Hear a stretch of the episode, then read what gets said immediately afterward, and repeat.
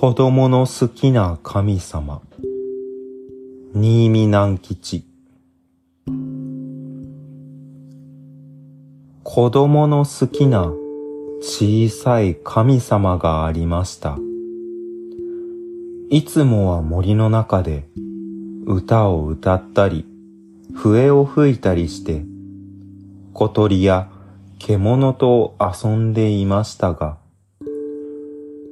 時々人の住んでいる村へ出てきて、好きな子供たちと遊ぶのでした。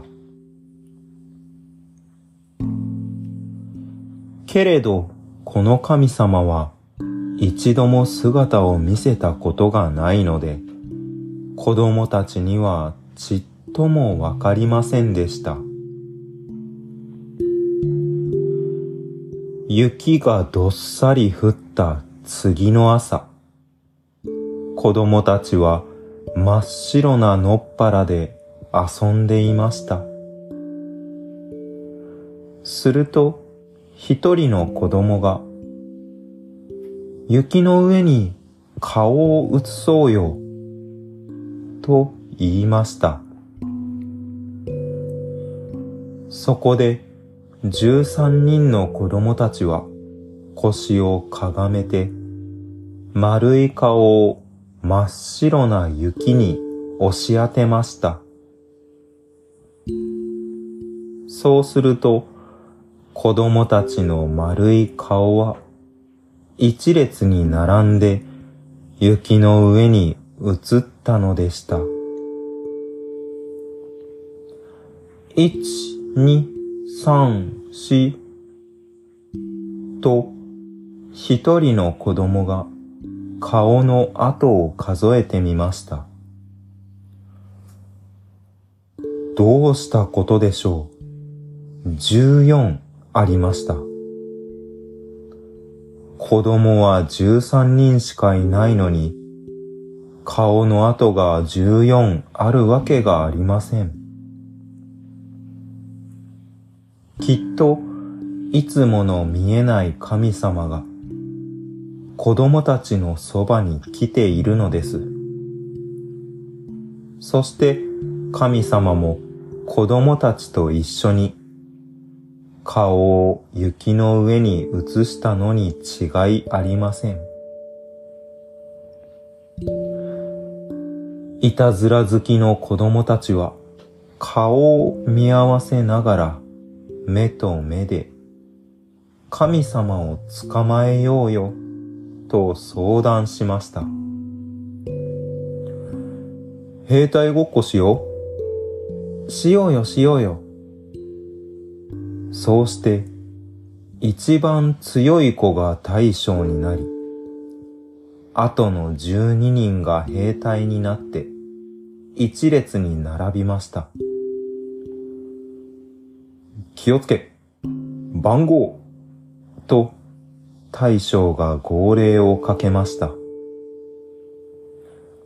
一、二、三、四、五、六、七、八、九、十、十一、十二と、十二人の兵隊が番号を言ってしまいました。その時、誰の姿も見えないのに、十二番目の子供の次で、十三と言ったものがありました。玉を転がすような良い声でした。その声を聞くと子供たちは、それ、そこだ、神様を捕まえろ。と言って、十二番目の子供の横を取り巻きました。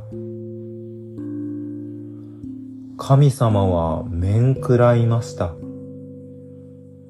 いたずらな子供のことだから、捕まったらどんな目に遭うか知れません。一人のセイタカノッポの子供の股の下をくぐって、神様は森へ逃げ帰りました。けれど、あまり慌てたので、靴を片方落としてきてしまいました。子供たちは雪の上からまだ暖かい小さな赤い靴を拾いました。神様はこんな小さな靴を履いてたんだね。と言ってみんなで笑いました。そのことがあってから、神様はもうめったに森から出てこなくなりました。それでもやはり子供が好きなものだから、子供たちが森へ遊びに行くと、森の奥から、おーい、おーい、と呼びかけたりします。